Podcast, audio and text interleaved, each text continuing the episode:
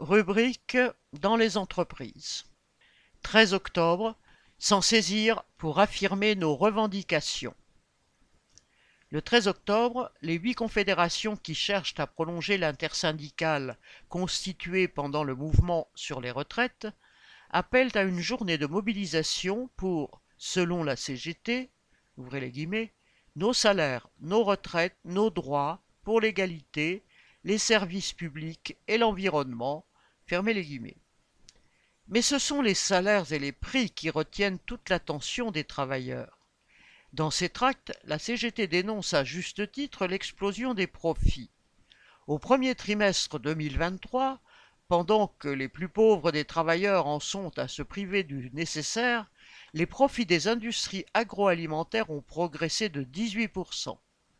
Entre 2010 et 2023, les profits ont augmenté de 45,6%, amenant les bénéfices des entreprises du CAC 40 au record de 142 milliards d'euros en 2022.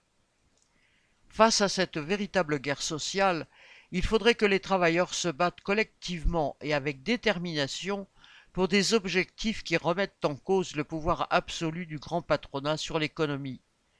Il faudrait arracher les 500 euros qui manquent chaque mois, l'indexation automatique des salaires sur les prix et le contrôle sur les comptes des entreprises.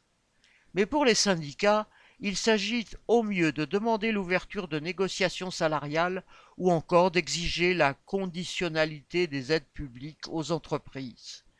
Ils cherchent à accréditer l'idée que les travailleurs pourraient s'en sortir s'ils étaient bien représentés auprès du patronat ou dans les entreprises. C'est un leurre et une impasse. Macron a annoncé la tenue d'une conférence sociale le 16 octobre pour discuter des bas salaires avec les organisations syndicales. Rien de consistant ne sortira de ces nouvelles discussions.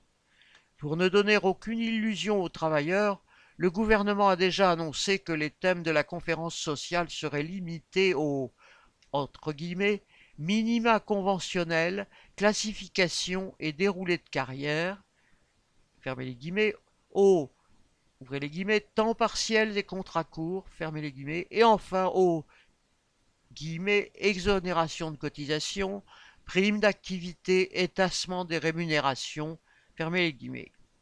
S'il sera question des minima de branche, qui en raison de la hausse du SMIC se retrouvent mécaniquement en dessous de celui-ci, les salaires des millions de travailleurs ne seront même pas abordés. Cela n'empêchera pas les organisations syndicales de participer à ces simulacres. Quelles que soient les limites de l'appel syndical à la mobilisation du 13 octobre, les travailleurs révoltés par la guerre sociale que le patronat leur mène peuvent et doivent s'en servir pour mettre en avant leurs propres revendications et pour discuter de la nécessité d'en finir avec ce système capitaliste fauteur de misère et de guerre. Serge Benham